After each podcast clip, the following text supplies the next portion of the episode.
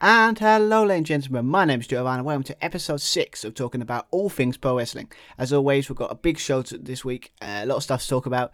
We're going to talk about AEW, obviously we had a Sting appearance, Kenny explained his actions from last week, uh, the conclusion of would the Inner Circle split up happen this week as well, and obviously the main event of who was going to win that Dynamite Diamond Ring.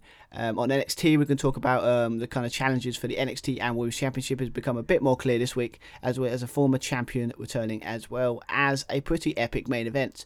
Uh, and when it comes to the news, we're going to talk about, about Dakota Kai calling out a fan, and also certain wrestlers have been sent to the Performance Center for tr- more training. Uh, we'll talk about that as well. And also, we're going to talk about um, a bit of history, what happened on this day in wrestling history. So, as you can see, a lot of stuff to talk about. I can't wait to talk about it, but that's get stuck straight into this as we always do and kick off talking about AEW. So, as a wise person always says, hits the music.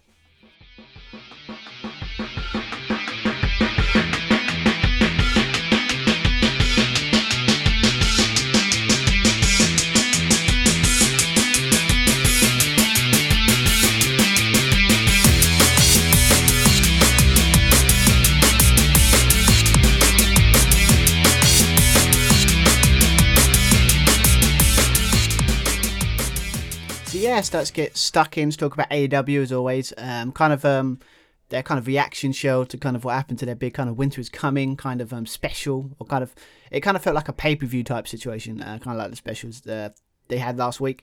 Obviously, there was kind of three talking points that kind of came out of that show that they were going to hopefully address and answer in this show. Obviously, the the, the um, debut of Sting.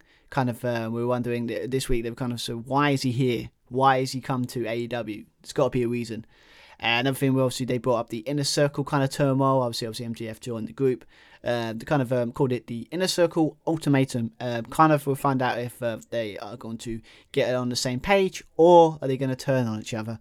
Obviously, that was uh, another thing, and obviously, um, the kind of and kind of reaction of why um, why Kenny did what he did when he won the world title in the main event last week.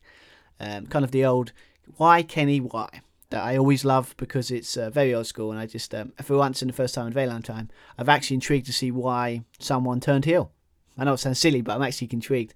It's been a while since I've had that feeling, but um, yeah, it's kind of um, they're kind of big three talking points really. Um, or if you talk about talking points, we did have the main event with the Dynamite Diamond Ring um, as the main event between MJF and Orange Cassidy.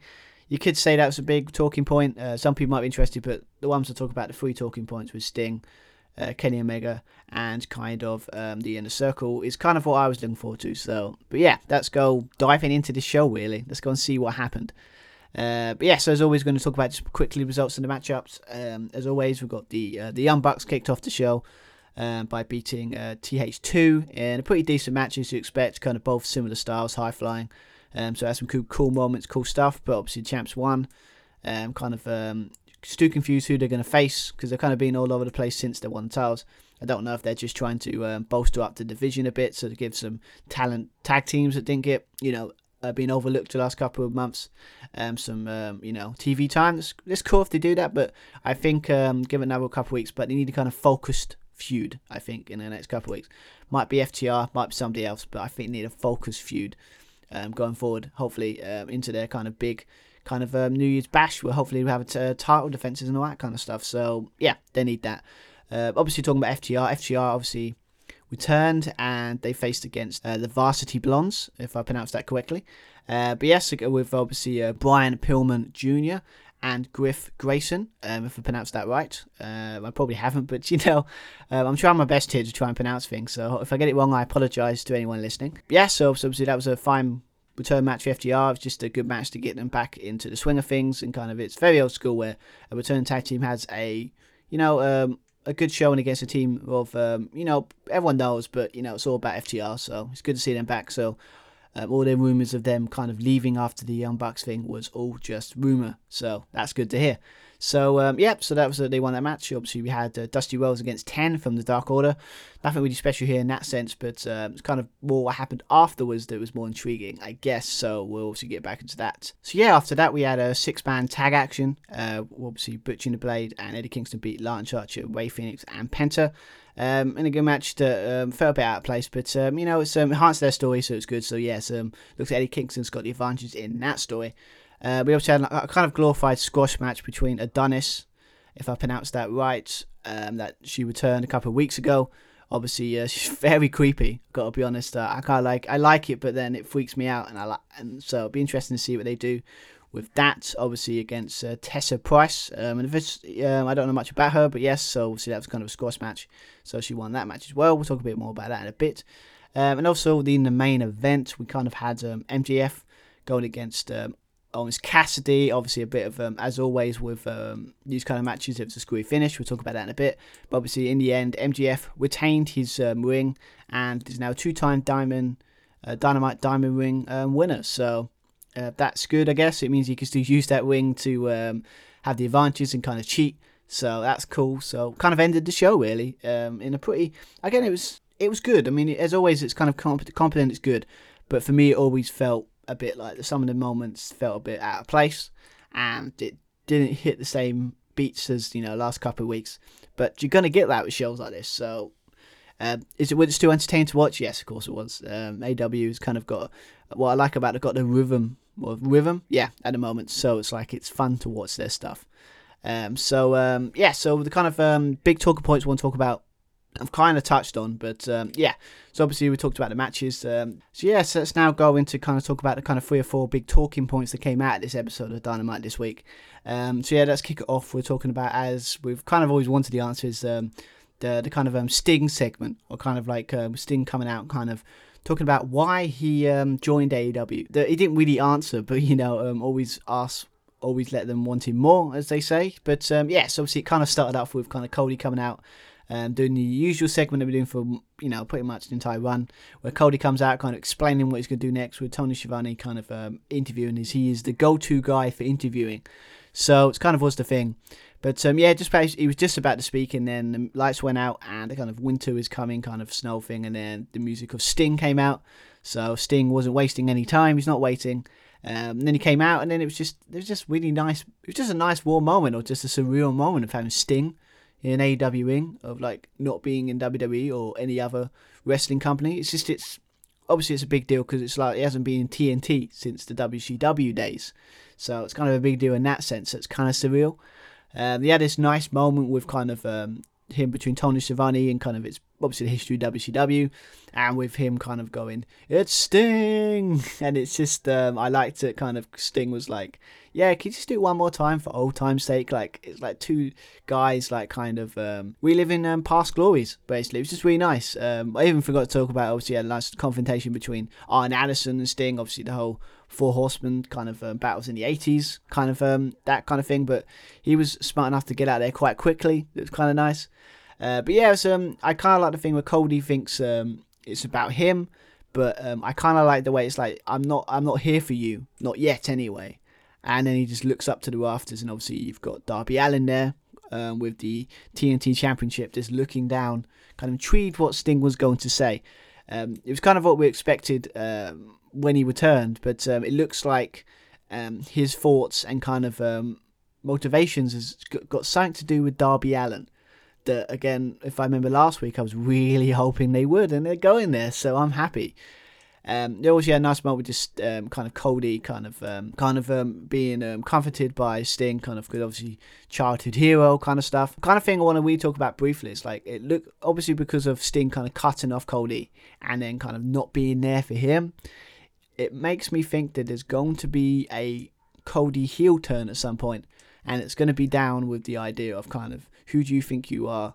Um, you don't brush me off and don't you know toss me aside, because obviously the kind of um, kind of facial expressions from Cody made me think that eventually it's going to be a turn.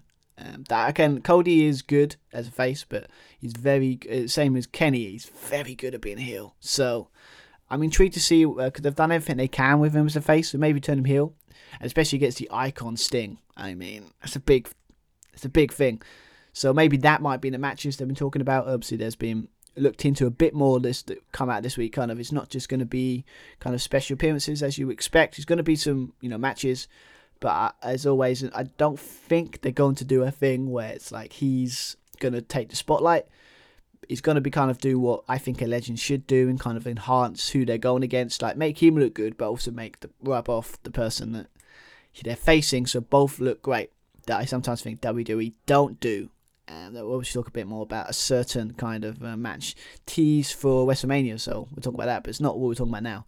But um, yeah, so it looks like in this segment, it looks like um, Sting's um, got uh, choice words to say with Darby Allin. so I'll be interested to see where that goes. Um, also, we're going to interested to see if Cody is going to be involved in this in any way, and obviously, I I think heel turn is in Cody's future, so be interested to see. But yeah, but as always, we didn't actually learn anything really. He's kind of like he's teased us really like kind of like the bit at the end when he's kind of like yeah your management you know everything but um, what i do is my business kind of situations like he's going to be like kind of the rogue kind of you know he's, he's he's not under anyone's boot and what he does only he will know and I kind of like it, it, and kind of cool because I think it kind of keeps the mystery of Sting again that he had. I think might be wrong, but it was just a real moment and it's really cool. So, yeah, so that was really fun to see. Um, but yes, obviously, then the other big question we had into this episode was the inner circle. Like, will they split? Obviously, had a big kind of. There's been a lot of falling out lately between kind of like Sammy Guevara, um, not liking MJF, and obviously um, the kind of split between Santana Ortiz, kind of one liking MJF, one hating him, and the whole thing with Wardlow and kind of um, Jake Hager, um, kind of just staring at each other continuously. That did bring up, but um, yeah, I mean it's a good. It's again it was a good segment because obviously Inner Circle is always um, turmoils are always interesting. I've got to be honest, but for me, it feels like no one in a million years thought that the split of the Inner Circle would happen, or not yet, anyway. But um, yeah, but also it was, it was a really good segment. Obviously, it just um, it was like an open forum, kind of like everyone get out their grievances, kind of thing. Um, we got MJF kind of being like, um, it's nice to see a, a, a kind of um, wrestler kind of being smart and kind of realizing like uh, acknowledging the kind of rumors that were going around him like you know trying to um, destroy the inner circle from within him trying to take it over kind of say that's not what he's going to do. But um, yeah and i've and I like the way he's kind of trying to put doubt into like Sammy Guevara and kind of the group as they kind of tease from day one him trying to get into so it's kind of we know where it's going.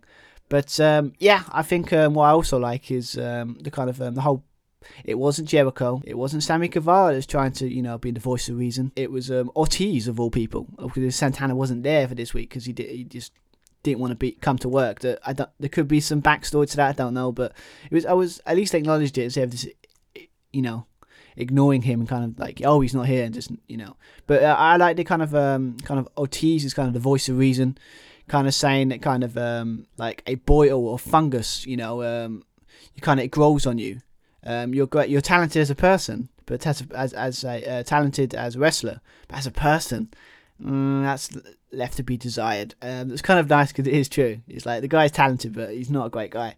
But um, yeah, and also um, obviously everything's I'm just paraphrasing all this stuff here. Um, I kind of like the idea. I dislike the stuff when it's like when you always have these kind of things in wrestling where like someone screws someone else and they see um, they see it. Like with the thing with the towel, it's like uh, obviously it was MJF and but then obviously saw Sammy Guevara with South. So Jericho being like normally it would be like a the heel kind of um, like acts dumb and kind of looks at him going, "Oh, it's you the one to the full tail." But I kind of like the kind of smarts of it with Jericho coming out, sitting there saying, you know, um, "We do watch the show, idiot." you know, we saw you have the towel. And then you know MJF trying to like you know deny it all the stuff it didn't work, and then obviously the send the Ortiz stuff I mean came out, um, but I kind of like the idea of kind of um, um, it's not just Jericho that's the voice of reason. It's like the group's like got heart and soul, and obviously um, Ortiz coming out. I like the thing with the um, the kind of thing like you know you've Santa uh, was it Sammy Guevara. You've got to be the bigger man. You've got to come out and you know you're the better man and you know it. Um, nice little um, paraphrasing of MJF's kind of um, um, you know catchphrase. So, but um, yes, obviously the um, Sam Sammy Guevara did shake the hand, but he said if there's any like screw ups or like you know another you know another situation where kind of um, you know MJF um, does anything like the stuff he did again, um, Sammy Guevara is going to quit the inner circle. Um, that kind of like because it teases that eventually that he's going to leave and kind of be the kind of breakout star or kind of you know split split from the group and do his own thing. Um, it's interesting because they've kind of been teasing it for ages, but I like that. So that's another like. So there's always this inner turmoil in the inner circle still, even if they're now they're working together as a team. So um, yeah, and obviously last thing we had in this kind of segment with the whole thing with Hager kind of like why does this Wardlow guy keep staring at me? It's freaking me out or creeping me out. And I, I kind of like the idea of like Wardlow saying, no, but you're staring at me. It's like, it's very comedy segment. Like, yeah, it's like, it's weird, man. Stop looking at me. So the kind of Jericho was like, smart thing, just just don't look at each other. Just turn away. It's, it's simple logic. That's kind of cool. Um, but um, yeah, so it ended the kind of segment where they kind of all with a middle finger in the middle, kind of has joint unities. So the inner circle is not breaking up. That's fine. I like that. But um, I kind of um, I, I from this whole group, I kind of like the idea that the do that seed. You know, it's MJF trying to kick out Sammy Guevara. You know, and him trying to say like, "Oh, we're friends, respect you, like that." It's his way of trying to um, push him out of the inner circle, and I kind of like it. So it'd be interesting to see where that goes. So it's got some threads building. Uh, yes, obviously now with the two kind of big talking points to kind of end the show uh, in my opinion, is obviously we got to the uh, Kenny Omega kind of promo and obviously the main event with the Dynamite Diamond ring. Um, obviously the kind of um, Kenny Omega promo um, here was kind of kind of disappointing in the sense that if you've watched the Impact promo, you kind of know what they're going to say. You know, you've got uh, Don Callis coming coming out doing the same thing, saying you know this is not days in the making, months in the making. This is years in the making. I've been at Kenny's side for so long, you know, since the day he won the a, uh, IWGP World Title. Obviously, his uh, grandfather was um, manager to to um, Don Callis. I didn't know. That's a nice little wrestling trivia to kind of, but they brought that up in the Impact promo, not in this one. Uh, yeah, just you know, I've always been looking out, being the invisible hand, all that kind of stuff. And then Kenny kind of comes back and kind of talks about what he does, kind of being him, being like kind of say, yeah, um, this is what you want today. You know, it's like I've been like, you know, world champion everywhere. You know, I've had five, seven five star matches everywhere I've been. You act shocked and surprised, um, that kind of stuff. Um, yeah, it's kind of the same promo. Um, again, definitely check it out. Obviously, I, I, might put a link to that promo um, in the kind of um, podcast where you can listen to this. Uh, but yes, it's again, but I kind of like the idea that kind of Kenny is kind of like again he's um, they kind of teased it on the impact one where he's kind of the he's not he's not the cleaner he's the collector.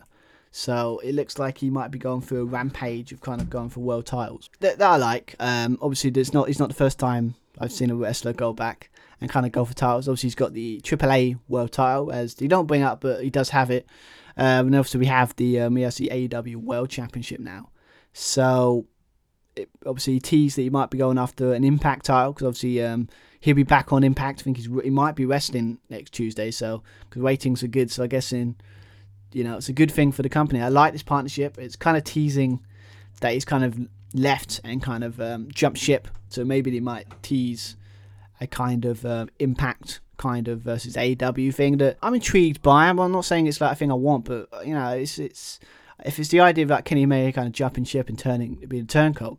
I kind of like it, but um, yeah, again, I'm kind of paraphrasing all the stuff from Kenny Omega, but what I like about it is he just feels so unlikable. It's like I like again in the Impact promo.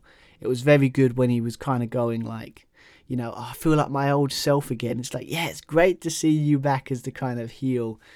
Um, kind of when he was in New Japan, Kenny Omega. Um, I miss. Sad truth is, obviously, I never watched any of his stuff, and so I've never seen the beauty or the greatness of what he was. I kind of saw near the end of his New Japan because when I watched it, man, the Jericho. Um, again, they brought that up. That again, I, I kind of knew, but I didn't really know, if you know what I mean. In the sense of, you know, it's the kind of thing that that match between Jericho and Kenny Omega at Wrestle Kingdom kind of was was the precedent kind of um, for Tony kind of think, oh, maybe this um, thing with um, a new wrestling promotion is eagerness for something new, and that's why AW was born. I didn't know that kind of um, you like a heel saying that. Um, you, I mean, you hate to hear saying that. That's because obviously, yeah, yeah, it's true. But you don't have to go on about it. But um, yeah, obviously, I don't know. Obviously, you know Jon Moxley, so it looks like maybe he might be out for a couple of weeks, kind of, you know, push this kind of narrative that he's out, or maybe he just wants to, uh, obviously, because he's um, Renee kind of um, having a kid. Maybe he wants to stay at home for a bit and maybe but you know push that kind of narrative of kind of like you know Kenny's kind of um, running the show while you know Jon Moxley's away, and then sets up again whatever next match they have. It might tease for maybe uh, Revolution that's in February, maybe, or maybe in the New Year's was it New Year's Dash? I think they called it kind of show maybe. But um, yeah, I've, I've it's nothing special in the sense that if you've watched the Impact promo, you there this is more of the same. But if you haven't, you'll enjoy this one. I gotta be honest. But yeah, to be intrigued to see what Kenny Omega does. But um, yeah, so we're we're getting to we're getting to that, and yeah, so it'll be interesting to see what they do with it really. But um, obviously, we're gonna end off with the kind of thing they've been teasing from last week, with obviously the Dynamite Diamond Ring. Obviously, matchup that's obviously uh, Orange Cassidy MJF were the last two in the Battle Royal last week. So obviously MJF is obviously won it last year, so obviously defending the ring, as well as Orange Cassidy that's kind of been the breakout star 2020, so it makes sense. He's in this kind of big, big kind of um, promo package, or kind of you know big kind of you know main event kind of um, matchup because obviously um, I think I'm turning into a big fan for Cassidy, so it's really cool. So, um, but yeah, obviously in this match it was kind of a situation where obviously was working on the hand. There was a bit when he put like in between like the was it the buckles between I think the uh, ring the ropes kind of put his hand in between that looked horrible but um, yeah it was kind of a, a, the kind of um, all the good kind of good stuff and the memorable stuff uh, happened kind of near the end um, stuff that we talk about um, obviously had the bit obviously the inner circle were there with him obviously the best friends were there with him um, it got a bit weird with so many people near the end kind of um, it was more of a lumberjack match uh, a lumberjack match than it was an actual match that they kind of brought up in commentary. It's kind of nice. The other thing near the end, when kind of MJF was kind of doing the old uh, line cheating and stealing that got him in the inner circle again. With obviously with the brawl from near the end, had obviously Jericho threw him his bat, and we tried to, but um, obviously Holmes Cassidy put his hands in his pockets, and then obviously just when the referee turned around, obviously picks obviously MJF picked up the bat, and obviously Holmes Cassidy tried to um, play him at his own game, and then kind of jump on the floor, you know, lie on the floor like he's been taken out that's kind of cool. Um, obviously, any other referee would have disqualified him, but I guess in the AEW don't want to be that guy or that person, so it didn't go anywhere. And obviously, um, obviously that distraction. Obviously, uh, uh, we had uh, Orange Cassidy did hit the, the, you know the beach, uh, the beach um, break, um, but didn't win. Uh, I've got to be honest. Uh, another thing I really want to bring up, but obviously Orange Cassidy's um, kind of Orange Punch is also a cool move, but MJF's kind of selling of it was really cool. I, I wish I wish it was the ending, but um, yeah, obviously it wouldn't be a MJF was never going to get a clean win, was he? Let's be honest. Um, obviously it's um, obviously with the whole brawling from the outside, the referees were distracted. Uh, she was he was distracted, but um, out of nowhere came uh, that just basically came in and pretty much leveled Orange Cassidy with a massive clothesline. It's beautiful. But he went for the pin, I mean, and MJF kind of got the win. So two years in a row he's got it. Uh, but um, obviously, the story of it is when the MJF it. It's more the story between the best friends and kind of um, is kind of keep going, really. Uh, I gotta be honest, um, last two, three weeks, he's been a bit off, but looks like um, finally um, Miro's finally starting to hit his stride. Um, he's starting to finally be good. Uh, actually, when I say good, that's harsh. Um, I mean, in the sense, he's finally starting to see he's starting to get used to the style. Um, they've made him look like a beast. I mean, kind of think uh, we took one of the security guys and kind of chucked him off the uh, off the stage. I mean, he was proper being beast mode, taking out security. But um, yeah, so it looks like that feud's going to continue. So the idea of being Miro versus Orange Cassidy is actually appealing because I think that's the kind of feud he's needed and a kind of match where someone can he can look great and you know he can make somebody else look great as well. So I think that finally we're going to get that feud that kind of he needs. But um, yeah, so kind of ends off with what you expect. End of the show. Yeah, so MJF Stu got the diamond ring. So yeah, I mean, if, again, it was one of those shows that was weird. It was a very strange show, um, in the sense that um, I can't really describe it. It's like the Sting stuff was cool, wasn't exactly breathtaking. It wasn't crazy, but it was enough. The Kenny promo, if you've watched the Impact Wrestling stuff, um, on that, you kind of you've heard that promo, so it's here again. Kind of was. I wish they would have tried something different. Uh, obviously, the main event was fun. Um, I think it was a bit got a bit over the top with everyone getting involved with the kind of it was more of a lumberjack match. It's kind of annoying, but um, again, MJF winning makes sense. Orange Cassidy getting screwed by Miro. Best friends that got a feud makes sense. But um, yeah, and obviously in the circle being together, it's fine. Uh, still, wasn't really thinking he would anyway. Um, obviously, Sammy Guevara teased that if um, kind of thread or seed in there, that if anything else goes wrong, he's uh, he's he's going to quit. Makes sense. But um, yeah, I think as a show, it was fine. Uh, I think it was one of those shows that kind of um, to kind of step up or kind of like you know can you do another show like that? It was basically back to the kind of thing where the wrestling was good fine. The in-win segments were you know solid to the point and the main event was good enough that you know it's, it's fun to watch. It was a good show. I wouldn't say average show because that's not fair but it was a very good show. I mean again number 7 out of 10 maybe. Obviously when you go for 8 to 9 from last week um, it's kind of what aew been doing for last year where they've basically been doing like 7 seven kind of seven seven point five out of ten shows, and then one show or one special it's like an eight or nine. You know, but it's consistency and it's a good show. I mean, it's not the best show I've seen this week, but um, it's fine. So you know, um, it's a good show, and um, yeah, definitely check it out. Definitely check out the um, Sting thing. That's obviously for real, and obviously definitely check out the um, kind of thing with Kenny Omega, and definitely check out that in that Impact Wrestling kind of um, thing. It should be on their YouTube stuff uh, promo because it's really good. So, um, but yeah, so interesting to see what they do next week. Um, should be a fun show. So yeah, so I'm gonna give seven out of ten, and yeah, so we've talked as always a lot about AEW. So let's go and get stuck in talking about NXT.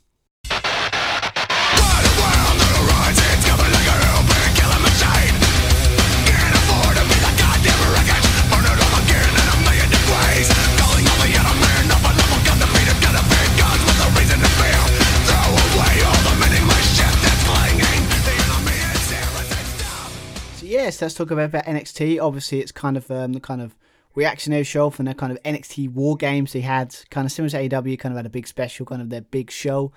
Uh, this uh, on on Sunday, um, a lot of big stuff happened. Obviously, the War Games matches were great, and um, yeah, obviously the matches in between kind of um, was um, had some interesting talking points. I got to be honest, but uh, yeah, if you want our thoughts on that, obviously you can go on. You can uh, we've got an episode on there. We just posted it, I think, a couple of days ago. Uh, obviously, me and Josh talking about war games. So um, yeah, if any thoughts on that. But um, yeah, there's kind of um, the kind of big thing kind of coming out of that show. Uh, that kind of teased on the show was the situation of kind of Finn Balor, kind of um, you know he's back and he wants to basically put the focus where it belongs on him. So that was kind of thing.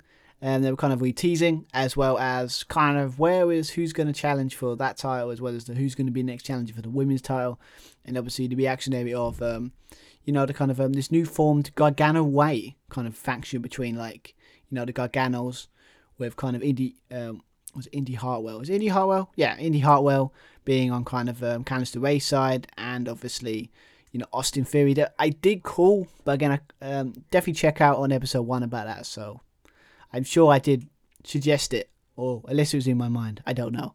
Anyway, yes. Yeah, so, but yeah.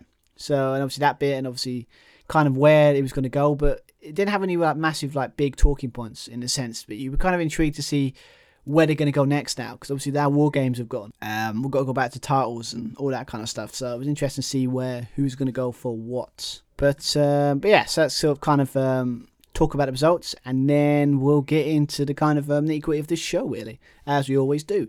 Uh, first, we had uh, obviously Jake Atlas. I mean, going against uh, Isaiah Scott. Um, obviously, one that with a nice little kind of roll up, roll up combo. Uh, combo. Um, again, he's on a good run. Obviously, I think it's two wins in a row now. He obviously beat a former cruiserweight champion, and now Scott is on a roll. Again, I don't know. He might turn heel because he kind of walked off with not shaking his hand, and he had this weird wedge uh, streak on his hair. So maybe that's a sign that he's turning heel. That again, I'm not have no really feelings about it really. So, but we'll get into that briefly in a bit. But yes, obviously, um, Jake Atlas is um, getting a win. We had a really good match between the, Grizz- the Grizzly Young Vets, Everrise, and kind of Imperium. That's kind of um, a match that obviously the Grizzly Young Vets won. Um, but again, it wasn't a match. It was a match I, last week I wasn't a bit of a fan of because it just felt a bit all over the place. But this week it was good. Um, it's good, kind of like good, like ten minutes. I liked it. It, was a fun match, and so and obviously the Grizzly Young Vets look. Uh, I think they've got um, a first win back, and they've looked really good. So kind of really big asset for that tag division that sorely needs it at this point. But this match for me proved that I think there's still potential to get the tag team division back on track. Uh, that would be nice in NXT. Obviously, we had um, obviously um, we had Tommaso Ciampa, obviously lost his focus. Obviously, beat Timothy Thatcher at War Games. Now he's going to focus on obviously Cameron Grimes, that obviously lost to Dexter Lumis. So I'm glad that feud's over. Thank God. So maybe he might be in. Maybe he might be put, you know, in with this Tommaso Ciampa kind of um, Timothy Thatcher feud. I don't know, but um, yeah, but, uh, what was it? Um, Tommaso Ciampa won that with the Willow's Bell. So we got that win there. Um, obviously, we had a uh, Pete Dunne. Obviously, we'll talk about that a little bit about why he's here. But obviously, um, Killian Dain's returned. Obviously, a backstage segment. So he's obviously pissed at the way he kind of he basically pushed a, jaw, a door in his face and took him out for a couple of weeks. I would be annoyed too. So, but yeah, and a really fun and interesting match. Had a good little kerfuffle in it as you expect with like team kind of stuff. But Pete Dunne hit the bitter ending and got the win. So he's um looks like he might be on a good roll last couple of weeks. So that's good. Um, and also in the main event we had Miguel, Miguel Gonzalez. Um, I get that name always wrong. Beating kind of Ember Moon. And again, a Vega match. Talk about it a little bit more. But yes, obviously, but Gonzalez on the roll. So that's cool. So yeah, it's kind of end off. Um, a really, I kind of really enjoyed this show a bit more than AW this week. I don't know why. I think it's just the wrestling. All the matches were really good quality. Um, I was intrigued enough with the they focus more, I think, wrestling and a bit less on the promo stuff that they only do. But I just think the matches were kind of more structured. I don't know, just it was more on point this week. It's it's, it's kind of thing. A I think NXT at their best. I think they can still put a consistent, consistently good show. But um, yeah, so that's kind of getting the crux of, or kind of getting to the points of the kind of big talking points of the episode. Obviously, we've obviously kicked off with Finn Balor, kind of, you know, you know, he's, he's not messing around. He's basically saying, you know, team games are over. Now it's time for me to take my rightful place and kind of um, who's, you know, kind of who's going to be the challenger, basically, of my title. Um, and he didn't really talk much before. Obviously, got interrupted. Um, you got uh, Pete Dunne. Obviously, um, I don't think he's had a shot at the title yet, so that'd be fun.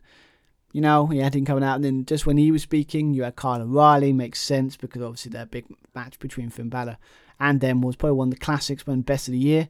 So definitely, definitely want to watch that match again or see that match again. And then randomly Priest. That was um, kind of strange. Um, that that kind of thinks um, thinks it. Oh, you know, that's a marquee match. But I'm like, nah, mate. Sorry, mate not. it's not. Uh, I like Priest, but I just don't think when you've got a level of like Kyle O'Reilly and Pete Dunne in the mix, I'm sorry, but you, are down the pecking order, especially um, as, as I like to kind of comment when they're all like kind of arguing themselves. Like Kyle O'Reilly was sitting there going, "Well, you can't you can't even beat um, Leo Ruff." That's kind of an insult to him, but you know, it's um, I don't think Priest realizes that he really is down the pecking order. Um, but um, yeah, it didn't really go anywhere. Obviously, and you got was it kind of Finn Balor walking off like he's not. He's got no time for this bickering. Um, it's not his decision to make the titles. It's William Regal's. And just when you think um, he's going to walk off, obviously they did tease it at War Games. You had um, what was it? Um, Karrion Kross returns. Well, in a sense, he music was hit, and you had Scarlett Bordeaux, Scarlett Bordeaux, or Scarlett if you want to call it that, um, kind of standing there, kind of they're kind of staring down at each other, kind of like sitting there saying, I'm back. He's back. And he wants his title. In a sense, but then kind of said if you um, if he wants to ch- take his title, he knows where to find me, kind of situation. That I kind of like Finn Balor kind of not being scared. It's like, yeah, if you want title, take it. I like this Finn Balor. I'm kind of glad he's back. I'm glad they didn't strip him of the title. So it'd be interesting to see where that goes. So the way it's looking, obviously we talk about a bit kind of near the end um, of this segment where it seems like they're teasing like a, I don't know, like a fatal four way like matchup. That that's what I was thinking when I was watching the show. Um, looks like they're going to like Pete Dunne, Kyle O'Reilly, Priest. That I would say Priest, but maybe not now. after what happened later on in the show, and obviously uh, Karrion Kross, or, or some sort of like three way or kind of like qualifying match, um, or a ladder match or something that kind of gets the opportunity because I again, it seems like what the, with them kind of segments, he always teased up a number one contendership match. That I thought they would have done this episode, but I guessing they're teasing it. May wouldn't surprise me if they're kind of trying to tease that kind of match maybe to the last episode of 2020. Maybe have like a qualifying match and we go in 2021 knowing who's going to face Finn Balor at that New Year's Evil um, kind of name that I'm not a fan of, but yeah. So maybe that might be where they're going. Obviously, I said Priest was would have been involved, but again, obviously, then Priest has kind of opened his mouth again, kind of saying, "Where's um, Kross?" Obviously, you know, is he just um, doing you're doing his dirty work? He needs to work. He needs to man up. Is he like waiting in the car? So kind of insulting. Where is this guy? That again, Priest kind of um, shot himself on the foot there. Got to be honest, shouldn't really be doing that, especially with a guy like him. He's gonna attack you and you found out later on the night, but we'll get into that in a bit. Yeah, one little thing with the kind of uh, video package. Um, just I, I normally wouldn't bring up, but just because it's got the um, was it Bobby Fish got injured with I think he done his uh, tendon again or something like that, so he's out again. Guys got so much unlucky with injuries, and obviously Dakota Kai I think have done her neck in. I mean, come on, when you're doing like a total eclipse that Ember Moon did at War Games and landing on the way she hit in the chair, yeah, you're gonna get injured. So it's gonna happen.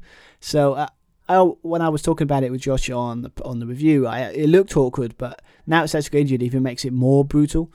Um, obviously, we had another thing with the kind of um, Candice LeRae's kind of broken her wrist, um, so she probably won't be resting for a bit. And um, yeah, it's just so many. They call it the most brutal war games ever. That they would say that, but if all these people are getting injured from it, yeah, it kind of is a big deal. So, but yeah, I just thought I'd bring it up to bring that up. Hopefully, them two get back soon.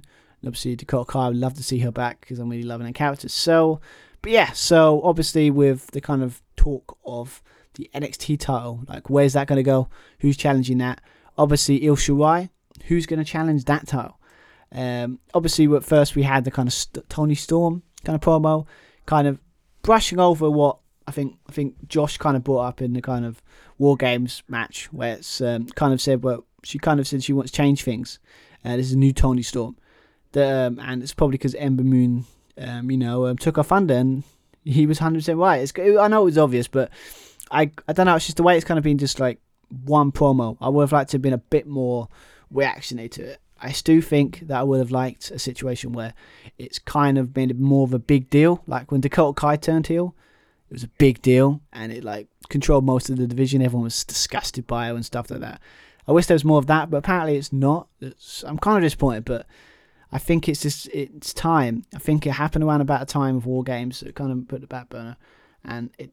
I don't know if it just feels like it's took a back burner in this. I don't know, but but yeah. And then after that, we had um, kind of a Toni Storm kind of um, talking trash. You know, kind of like saying she's kind of showing her intention that she's to go. She wants to go after Io Shirai. The Io Shirai kind of comes across and kind of says, "Yeah, you know, I might be crazy, but you know." You know, I don't like you, and then it just started a brawl on the outside uh, basically, you know, um, find its way into the ring, and then it kind of um, just basically just basically a beatdown, especially a fight. Um, just when you thought um, Toni Storm was just um, was was on the floor, and obviously then he had Io was going to hit a moonsault that she's no one for, but Toni Storm was able to get out of the way. Um, just when she's trying to get away, and obviously Ember Moon kind of hits her behind, kind of um, puts her into the steps, similar to what Toni Storm done to her, bit of revenge in that sense chucked Toni Storm back in the ring, and obviously she, uh, she got a moonsault and kind of set up the Io Shirai is um, not messing around. And you know, if you want to take a title, you've got to work way harder than just talking trash. That um, yeah, of like, but it looks like I don't know. I think it's kind of obvious where they're trying to go with it, but it looks like Toni Storm and Ember Moon's going to be the feud, and Io Shirai possibly might be going against um, Gonzalez, maybe. Obviously, Dakota might be out for a while, so Maybe that might be the situation, but I'm intrigued. I like that, but then he might t- from the main event. He might they've teased it that maybe she might go against Rhea Ripley first. I don't know. It's a weird one, but um, yeah. So we had that. That was cool. Uh, but yes, obviously the two or three more other things we need to talk about this kind of kind of show is we also had the Garganos were coming out after total victory after Gargano is now three-time North American champion, and as well as obviously Austin Theory. Um, yeah, it's just kind of as you know, gloating promo as you expect from the heel, as you expect. Um, one thing really bothered me is I would like to have um, kind of known why, kind of fa- um, Austin Theory joined the Garganos. He kind of just stood there and really smiled. He said a cheesy line when he said, "This is the way." And then he's like, well, this is the Milky Way. It's kind of a lame joke. I would have liked to know why he joined them. It's kind of just, again, it's, again, I've done it again where it's like he's joined, done it with like Toni Storm if just joined and that's it. Uh, but with like, you know, Austin Theory just joined and then that's it. I would have liked to have a bit. I would have like said, "Here you go," and then he explains why he joined um, the Garganos. would have been nice. Um, but um, yeah, would have been nice. Obviously, they called they kept going. This is uh, they called the way. Um, might be their name of their group, maybe. Um, when I was hearing that, I kind of thought, you know, very Mandalorian. The show, this is the way kind of situation. Wouldn't surprise me. Obviously, Johnny Gargano was a huge kind of like comic book, kind of like you know, kind of. I don't say nerd because you know, I'm not, I'm not like the good brothers. You know, oh, he's just a nerd. But um, yeah, he's into that kind of stuff. Obviously, all, all his gear is kind of um, comic book and all that. All his gear or takeover is always candid towards that kind of um, kind of um, you know comic book villain or hero, whoever he is at the time. But um, yeah, it won't surprise me that he's um, called it called it Gargano Way. They call it the Way. Um, the I don't know if um, really works. They could just call it the Gargano Way, makes sense. But this, when I thought of that, I thought that's where they were going to go with it. So it looks like maybe getting inspiration by the Mandalorian is the most hottest thing like in, in general TV at the moment. So especially with Baby Yoda or Goku. Is it Goku now? Yeah, anyway, it's not important. But um, yeah, obviously nothing. It's like um, obviously Gargano got his wife a trophy for you know being you know the you know Miss Takeover kind of I think of what he said. So yeah, um, it didn't look great. I was expecting a better trophy. Obviously that thing with the kind of thing at the top, kids kind of toy like hair. Not a fan of it, but then it's only a, it's not like I've seen worse trophies, so it's not a big deal. Um, but yes, so kind of um, then obviously got a priest coming out, kind of saying, you know, you know, thinks uh, Theory's a tough guy now. He hasn't got a pipe, you know, congratulating um, Gargano in some sarcastic way, but um, he's got bigger fist to throw at the moment, obviously because then Karrion Kross tags him from behind, brutal beatdown, and then you think, um, then he kind of like hit, was it, took him out, and then Karrion Kross like got a power bomb onto the stage, took him out, and then just walked. I like the camera thing, walked back to the back, and then went to his car and drove off.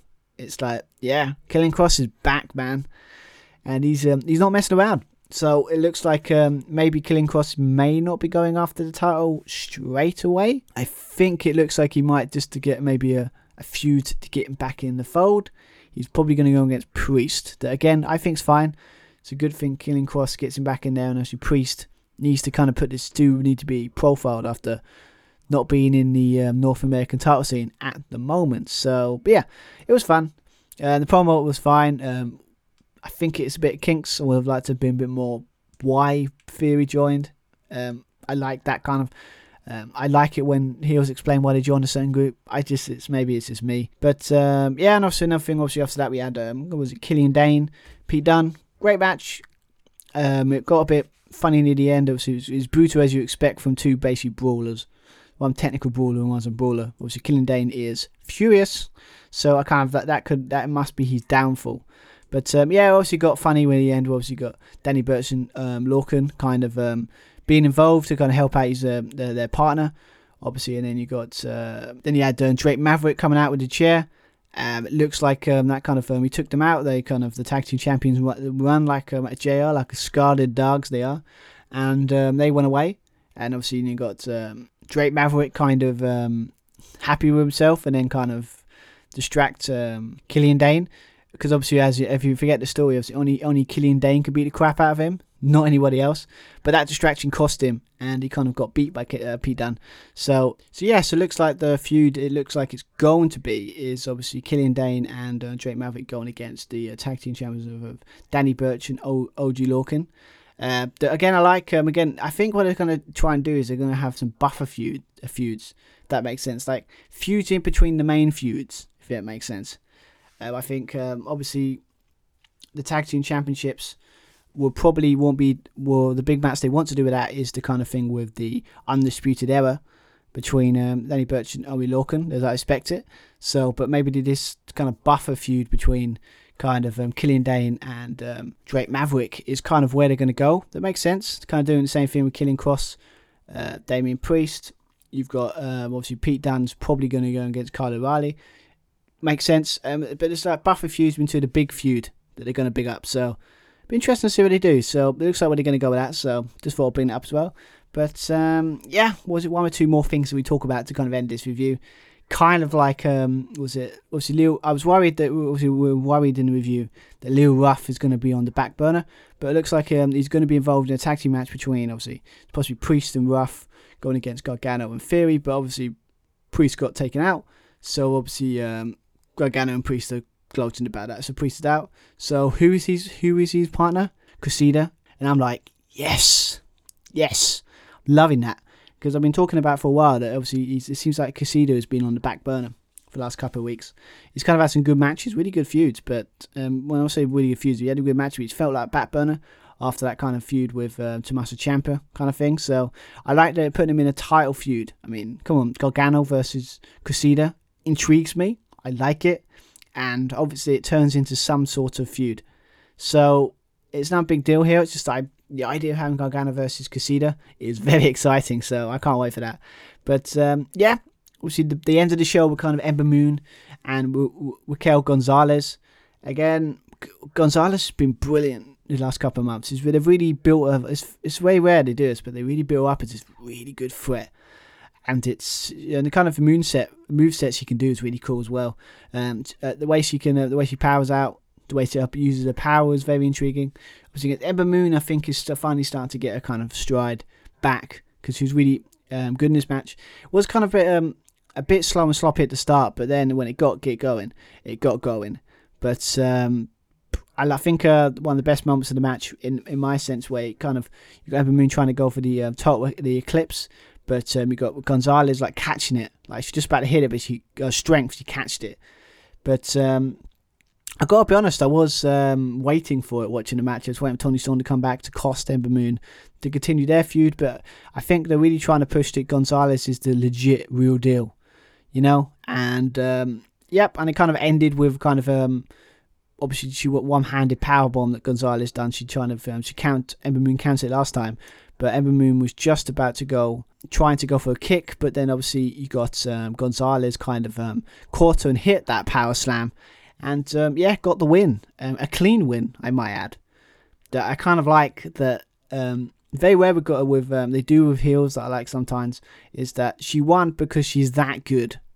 You know, she's not like she's had a great week. She's beat Ember Moon and she's pinned the the, the NXT Women's Champion. I think that's where they're to go with that. Um, it was it was kind of obvious in my opinion, but yeah, Gonzalez versus Io Shirai seems like the next option they're going to do.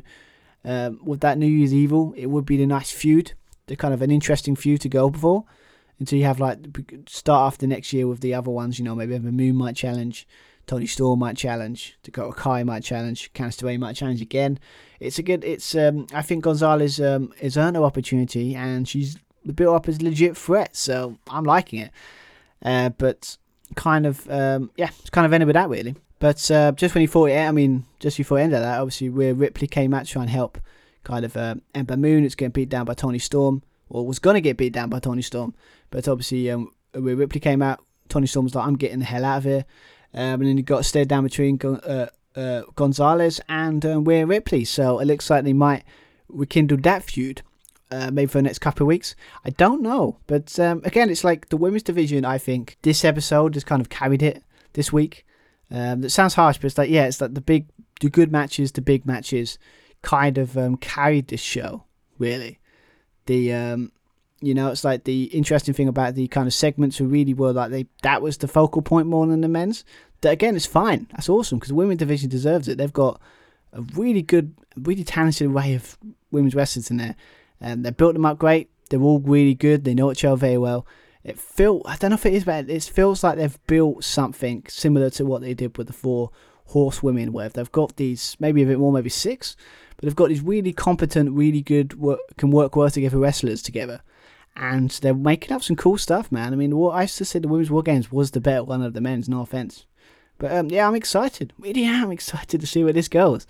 Um, and I'm not mean it's like it's very rare in wrestling that you get these days where it's like all the challenges are all are good challenges. You know, it's like whatever option, it's all good. So um, yeah, it'll be interesting to see uh, where it all goes. But to end the show, it's like, and I, I, obviously I can't go past like kind of a seven because obviously nothing really. Um, seven point five probably be a better this week, but um, I think it was better than AEW. Only just. I just think it was more competent show. I think um, I think the matches were all good. I think some of the AEW ones were kind of uh, a bit were good, but it's like they felt a bit you know disjointed.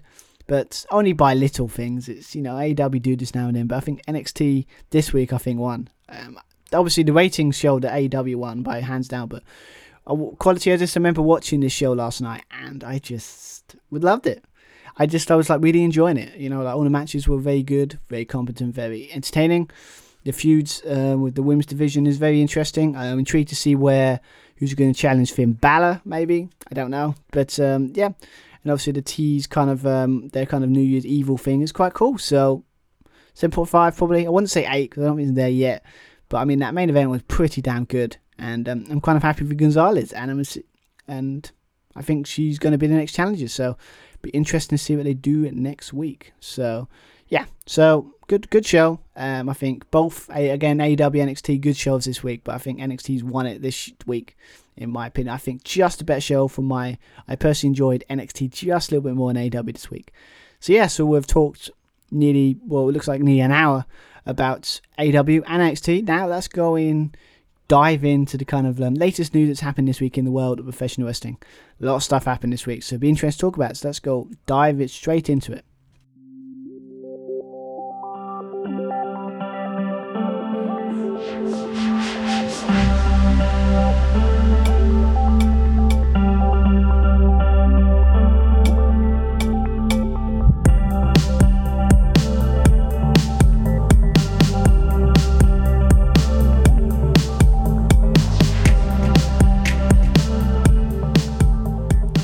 Let's um, go and talk about a bit about the news that's happened in the world of professional wrestling this week. It's been quite, I mean, quite quiet in the sense that um, nothing really like made announcements have happened this week.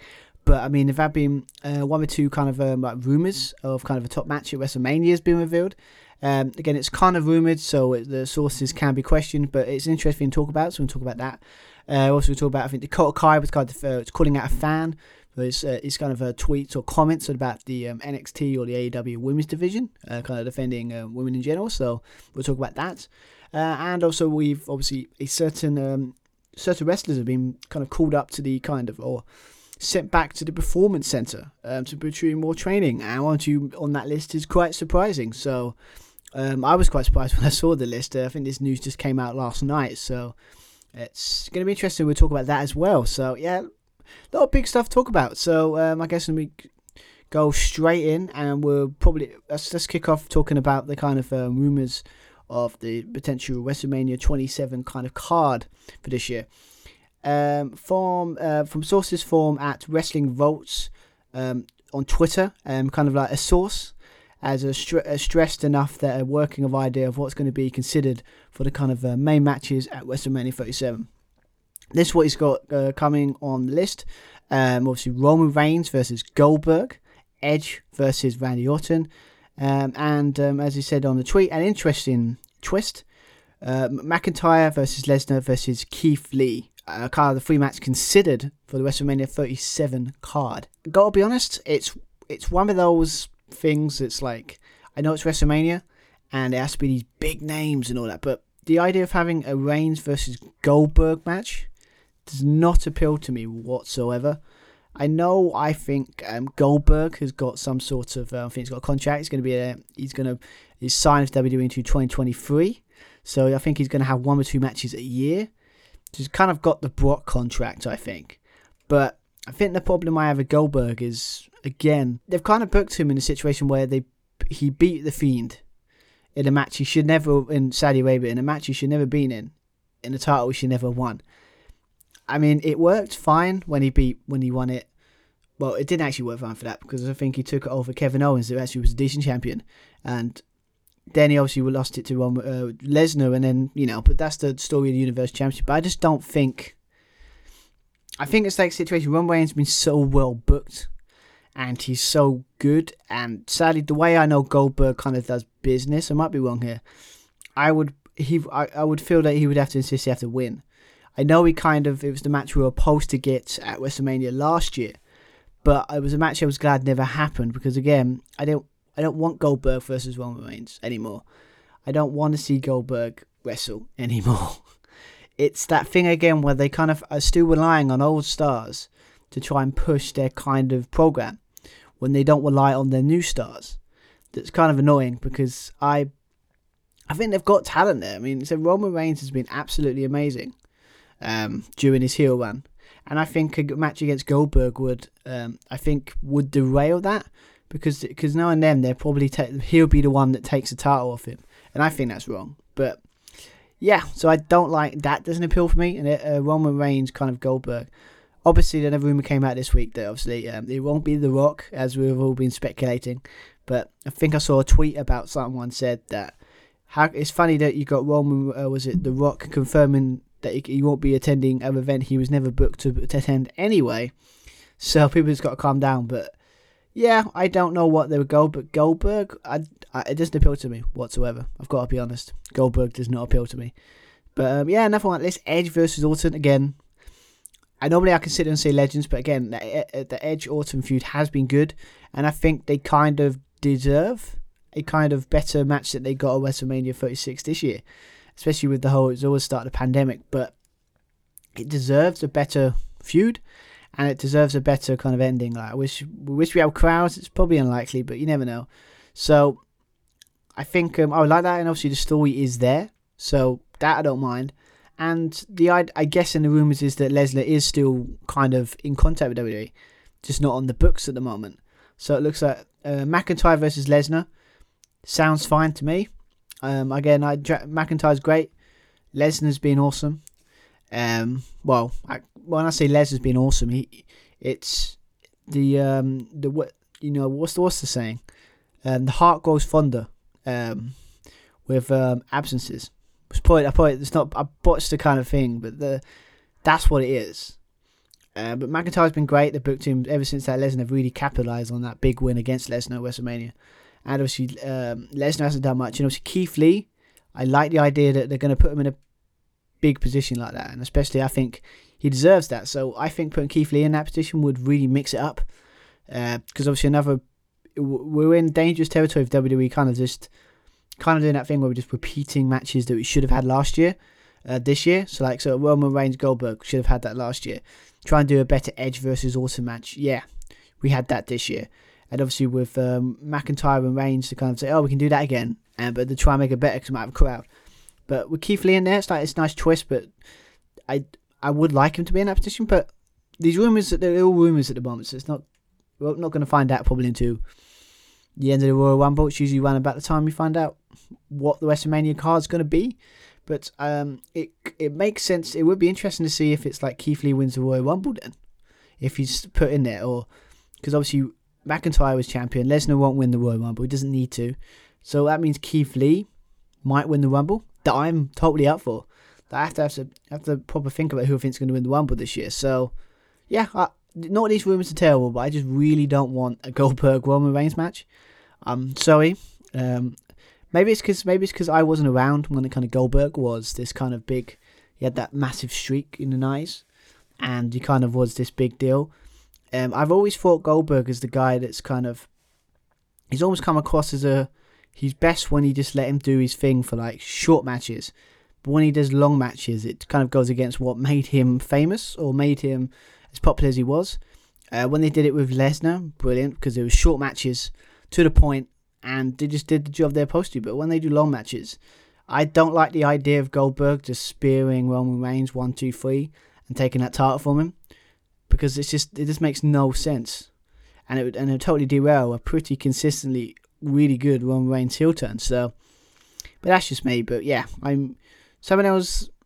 Um, I'm not looking forward to, and I want to are. So it's interesting rumor, but um, yeah. So that came out this week as well. But yeah, as stated, um, obviously Dakota Kai, obviously from we've just talked about in the NXT reviews, could be out for a while. I think she's done something next, so she'll be out for maybe I don't know, I don't know how long, but it's going to be for a while. But um, a kind of um, comment was put on Twitter from a guy called Mr. Ron, I think Stanley, if I pronounce it right. Um, the the exclusive Mr. Ron Stanley. I don't know if I pronounced that right. I apologise, but he kind of put a tweet, kind of out there, kind of um, I don't know, questioning, like sort of saying the AEW women are better than the NXT women um, in a sense of like you know one. Well, I'll, I'll read the, I'll read the tweet for you, but basically this is what he said. He said AW Women division have more personality than NXT, hands down. NXT the NXT Women's division can be divided in two categories: buff women who look like men, and Japanese talent who dress and act like they're in a bad. Yeah, I can't get that last word, but um, yeah, basically from what the gist of that is that he's um, saying that we're like women, uh, he's typecasting NXT kind of um, women. That's not fair because obviously, if you just listen to my thing um, in the NXT stuff, I really am a fan of the NXT women's division at the moment. I think it's um, it's first time in a while that I think I've more because I watched it consistently. Is it starting to feel like the um, like they're having that kind of renaissance kind of the another like brand brands of like great West women's wrestlers coming out. They haven't had it for a while, but I think they've got a great way of talent in that division, and I think it's great. But I don't think I think comparing the divisions are not fair. I think um, I think Dakota Kai came out with a good response, and I got onto it. She says um, she replied to that tweet, not very happy, of course. I wouldn't be either. Um, said I'm sure that W, um, I'm sure that AW ladies wouldn't appreciate your misogynist views either, uh, which is very obvious stems from insecurities and low self worth. Damn, but it's true. Um, it's kind of one of these things. It's just like there's, it's kind of a it's a flawed argument what he's coming out with, to kind of ta- it's basically typecasting them as like you know oh they only have these certain wrestlers, but it's not fair, especially with um, AEW. It's kind of like their women's division is really short. It's really it's it's been around for a year. Um, it's getting there, but it still needs a lot of work. Because as I've stated before, I'm not going to kind of go through its stuff again. That kind of I've said before many episodes about why I think the women's division is uh, longer to turn into this kind of big star than it is that maybe the men's in the tag team division hasn't. But now we do AEW. But the point is that it's not. It's not. It's not really fair to compare them. It's like comparing like twenty year old. It's like comparing like a newly run club at a football club that's been around for a year to like you know like Man United or Liverpool. It's just not fair. It's like they've had longer time. WWE one that division's been around for like for like steady what, fifteen years to build that up. So that's why NXT feels like it's better. And the AEW might have more personality, probably for the fact they're a bit more they're a bit allowed to allow their personality come out, and that's fine. But I just think um, comparisons don't work here. I think that comment um, kind of sitting there saying women look like men. It's just very, it's not helpful and it's not needed. And I don't think them comments are, needed when you discuss. If you're going to talk about um, AW women being have more personality in NXT, it's a good, it's a fair question, and it's a question that we can have ours saying why is that. But to sit there and say it's because um, you can the NXT division is kind of done by buff women that look like men and all that kind of dress like that. It's kind of not needed, and I don't like it. So I think Dakota was right to kind of call him out on that. Um, so I don't know, man. It's just, uh, but I hope um, Dakota gets better soon. Obviously, be nice to see her back with Gonzalez soon. So, but yeah, so she has a point here. But yeah, so if you want to have that discussion, like why is AW um, women kind of you could say more personality? Why is you know that's probably like you know why is that not further along than maybe the NXT? But that's not really fair. It's different. It's, it's not a fair comparison. If you're going to have that argument, you've got to have a bit a better platform than just well, they all look they're all put in two categories. They all look like, they all look like men. All all wearing this weird stuff. It's like it's not fair. It's a very um, narrow-minded way of looking at the, the, the argument. It's a fair argument to have about personality, and you know one may have more personality than the other, but it's not fair to sit there and typecast on a whole division by two categories. It's not fair. It's not. It's wrong, and it shouldn't be um, was right to call him out on it. But we don't need them comments. If you want to have a debate on that, just you don't need to go there. You know, it's, it's, it's a fair question to ask, but he went too far. But yeah, the Dakota was right in that sense. But yeah, let's just finish off with kind of talking about the kind of um, story that kind of broke last night, kind of, or like like day or so. Um, it was kind of thing that I found that last night anyway. So it's um, a story that was briefly talked said at the start where certain wrestlers have been sent to Performance Center for more training. Um, the kind of big uh, the problem why this is normally this wouldn't be a big deal for certain names, but um, one or two names came out um, of this kind of list and kind of shocked some people. And I've got to be honest, I'm shocked too. It's kind of got, got I don't want to say fearful, but it's got people like, are you kidding me? Is that you've got um, what was it, Keith Lee, Keith Lee of all people, and Otis have reportedly been sent back to the performance center on Tuesday and Thursday for additional training. Um, um, that's shocking. I don't know why Keith Lee I don't know Keith Lee. I mean, the guy is good. I mean, I don't know why he's been sent there. I don't know. From what reports here, and um, from what I see from Fightful, is that um, people are kind of shocked that he's on the list. As um, Um, as it says here, Fightful.com reportedly that people within WWE are said to be baffled that Lee was on the list, um, although the belief is that he was caught up in the group because of his size. I mean, really? Because of his size? The guy's amazing. I mean, when you put Otis, yeah, he could sit there, but when I heard that, it reminds me of when um, it's a weird story to come out with. When it was like when I was, it's like when um I was at school, and it was always a thing where it was I was in this like middle maths class, and it was always a situation where I was in the middle, and because there were so many people um, in a certain class, they had to split them, like a middle class into another class, and because um, my grades weren't great. I mean, I'd done good exams, but my grades weren't great. They put me in that group when I shouldn't have been in that group. Um, and this is what I get a feeling here, where it's just they've they've looked at a list and kind of kind of put him in that list because of just like looking at a table or looking at him, and that is wrong. I mean, if they're doing it for that, then that's wrong. They just they put him in there, and now they're realizing, oh no, that's wrong. I don't. I mean, I, am not saying I watch War, War a lot, but he, I, you can't say he, he's um, that bad. So I, if they're just putting it because they made a mistake and they can't go back and that's wrong. But I mean, the interesting also one with him Otis. Apparently, is in that list. It's um, interesting because I gotta be honest, he has looked a bit rusty. I admit that match. Um, I think it was it wasn't Survivor Series. What was the one before that? I can't remember. But basically, it's the it's the one when he um the Money in the Bank briefcase match. He did look a bit sluggish in that. I have to admit, he hasn't looked too impressive in the ring. I've got to be honest, but that's one what I've seen. But I don't think as Otis's ability has always been in his character less than his in-ring ability.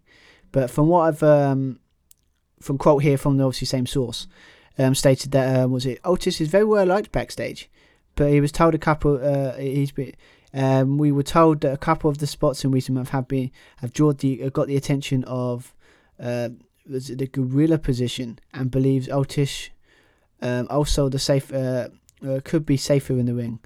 Um, makes sense. Um, it's also pointed out that the list of names are meant meant to be kept quiet, and it's possible that those additional names haven't been made public yet.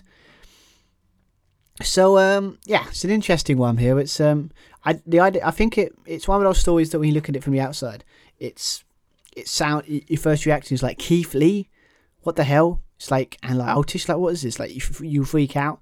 But for me, it just feels like um, there's nothing wrong with extra training. I got to be honest, if they send them back down there, that's not a bad thing. It sounds bad because it feels like they're like saying they're not ready. But I think Keith Lee's been fine. I think he, uh, uh, for what I've seen, obviously he's done all right. Obviously, I would like to have been big. They big big him up from the day one for being Randy Orton. More training's never bad. I mean, obviously, some people come and come up. I think I saw on Twitter sitting there saying, "Well, well, why is Nia not?" It's like this. Just don't bring that argument into this. It's between we could have that discussion, but not like that. But it's also on Twitter anyway. But yeah, I think I don't think it's that big of a deal. It, as much as I really want to crap at WWE, it's just it doesn't feel.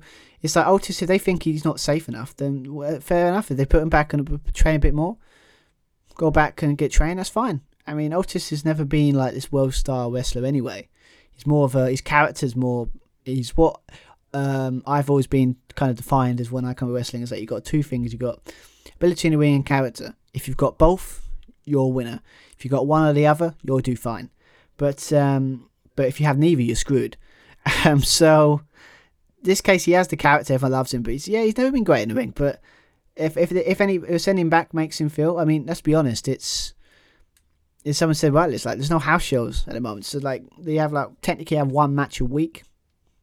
So maybe that maybe he's getting a bit rusty. Normally we have three or four matches a week. So it's not that bad. And obviously, not a big deal, but it depends on it depends on like if Vince doing it because he feels they're not ready. Um, the key, uh, the Keith, the Otis one makes sense. If they think he's he's not safe, that's fair enough. But Keith Lee, um, if they're keeping on list because of just because and they're shocked, it's like their list. Take him off it then. They're just putting it because of ah, they think oh his size, he might need a bit more training. Then that's wrong. But I don't think it's this story isn't as big a deal as I would love to really crap on them for it. But um, yeah, it's kind of the big kind of stories coming out this week. But yeah, it's been a good week. Obviously, the room. I hope the room is WrestleMania 37. Um, some are true, some are home. Hope not. I hope um, the uh, PC, the PC, uh, wrestlers being sent to Performance Center isn't as big a deal as some people might think.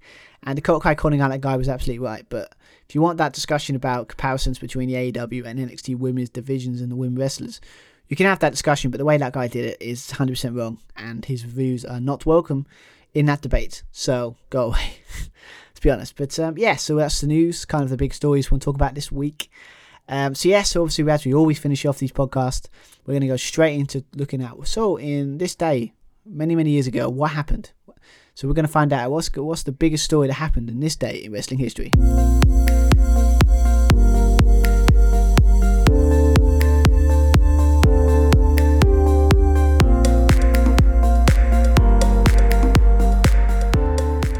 So yes, let's finish off the podcast by talking about so so kind of big story. What happened in this day in wrestling history?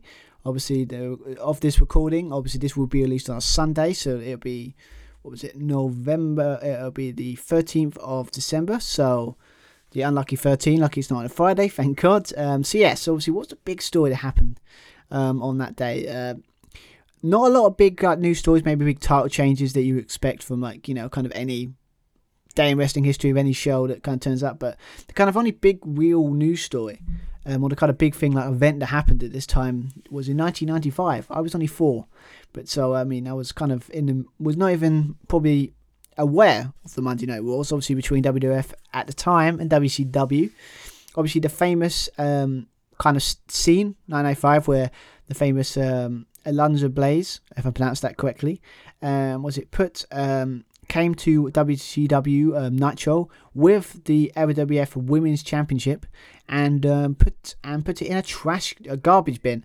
Um, the famous picture, kind of one of the many staple of the Monday Night Wars um, wars, um, if I pronounce that correctly.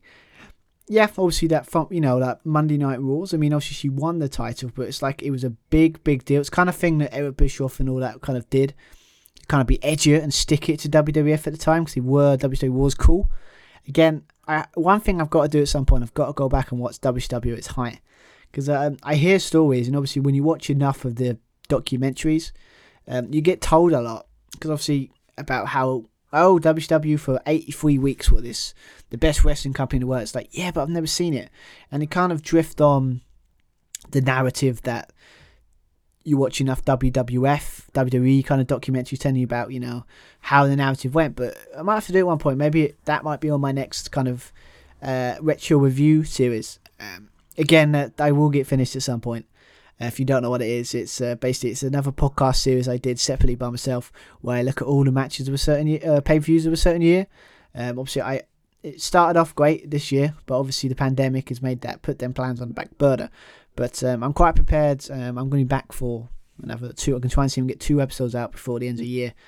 Uh, so at least we can start 2021 um, back on track, and then we can maybe finish off the rest of 2000. But the point is, it's about t- looking at kind of pay per views and kind of um, just looking back at times that I'm told are great, so I can watch them myself and so I can figure out why they're great. So maybe WCW might be that. But yeah, it's um, it's a famous kind of um, situation where they had to WWF had to disband and kind of deactivate the title because she did that. Um, but yeah, it's kind of it's kind of on the ratings boost they did back then, but it's kind of it was a massive deal. Um, you just don't. I mean, like example now when you look at WC uh, the impact, I mean, and the kind of AEW stuff with like him walking between companies, it's like it's it is new in the sense of that, but it's not when you look at impact in general. Like you know, New Japan going to like Ring of Honor, you know, and then you had like um, Austin Aries doing that thing where he went, well, all those titles. It's like it's not unusual now, but it was back then. Um, in the sense of someone defecting, it was a massive deal because then it was only two companies. You went WWE, WWF, or ECW. I should probably point out. Um, that I would love to do at some point and watch that as well. Um, but um, yeah, I mean, it was just a massive deal. Um, really, sadly, she didn't really do anything in WWE. It's kind of a crowning moment and um, obviously WWE has kind of um, took a back burner on it, and kind of the, the she obviously she's now in the WWE Hall of Fame now, but obviously they've uh, mended bridges. But um, yeah, it's um, it was a cool moment. So yeah, definitely um, not really anything crazy happening except for that um, in wrestling history that really stood out for me. But um, yeah, I mean, what are your thoughts on it? I would have to say, what's um, do you remember that moment? Um, I wish I'd, I. It just shows how shameful I know moments, but I don't watch. I wasn't watching wrestling at this point, so it's kind of like a thing I've never went back to watch. So um, yeah, so yeah, it's a good moment, awesome stuff. So um, it's kind of the moments that you um, wish happened in wrestling more. But uh, we might get that AW, might get NXT, might maybe WD might back the ideas up and start writing some decent stuff. No, no, that's not f- kind of fair because SmackDown's been good lately. But anyway, I'm kind of um, kind of rambling on. I think it's time. What are we on like nearly an hour and hour and a half of this podcast? I think you've had enough. Um, I've enjoyed doing this. Um, hope you enjoyed. Um, I always enjoy. Love to hear your feedbacks on it because uh, I always think um, I need to improve every week of making this podcast a very very enjoyable experience. And I'm trying everything I can to try and make it into this kind of um, nice, fun, you know, an hour, hour and a half of just talking about wrestling. That's basically what I want it to be. And hopefully you've been enjoying it. If you have been listening, that's great. If you haven't, hopefully I can listen. To, hopefully you're listening the first time. And thank you very much for listening for this whole thing. Um, yeah. Um, so yeah, obviously when it comes to more content, obviously this episode, it'll be episode seven, will be out next week as well. Obviously we're going to talk about kind of uh, more AEW, NXT uh, news, all kinds of stuff as you normally do. Uh, when it comes to podcast in general, uh, obviously this um, last kind of Josh and Stu Wrestling podcast pay per view of the year is probably going to be TLC, unless something changes that I don't think will. But um, yeah, so obviously we've got that, and obviously we and Josh are going to think of some sort of end of the year kind of like you know overlook of the um, whole year of wrestling. I don't know if it's going to be a, a separate three episodes. We look at NXT, AEW, and um, WWE, or it's going to be a situation where we just do it all in one or an awards show. I don't know at the moment. Um, I've got what I've, I'll find a way to make it work. But yeah, so look out for that. If you want to, you know, if you haven't already, follow us on Twitter at Josh Stu Pod. For all kinds of stuff, we update questions, in, engagement. It's all there. Um, if also if you want to go on our Instagram at the Josh Stu Wrestling Podcast as well, actually we'd love to hear your thoughts on that and obviously hear you, what you think of um, that really. Um, but yeah, if you want to follow that as well, um, if you want to go, um, want to know obviously about our prediction games, obviously out. We've got one more, one for the, the end of the year. Um, you go on J uh, JLS Wrestling Pod. Um, should come up. You can check out everything out of the podcast. What me and you know, me and Josh general updates on all our reviews that we've done this um, last couple of episodes are on there. Everything's on there. If you want to know anything about our podcast, go on there. So, yep, I'll be enjoying. Um, but yeah, so that's love you and leave you. Um, I'll be back next week with more talking about all things pro wrestling. Hope you enjoyed. I know I have enjoyed doing this episode, and I'll be back next week for more talking about wrestling. So until next week, have an awesome what's left of your weekend and see you next week, everyone. So see you later, everyone. Right, bye.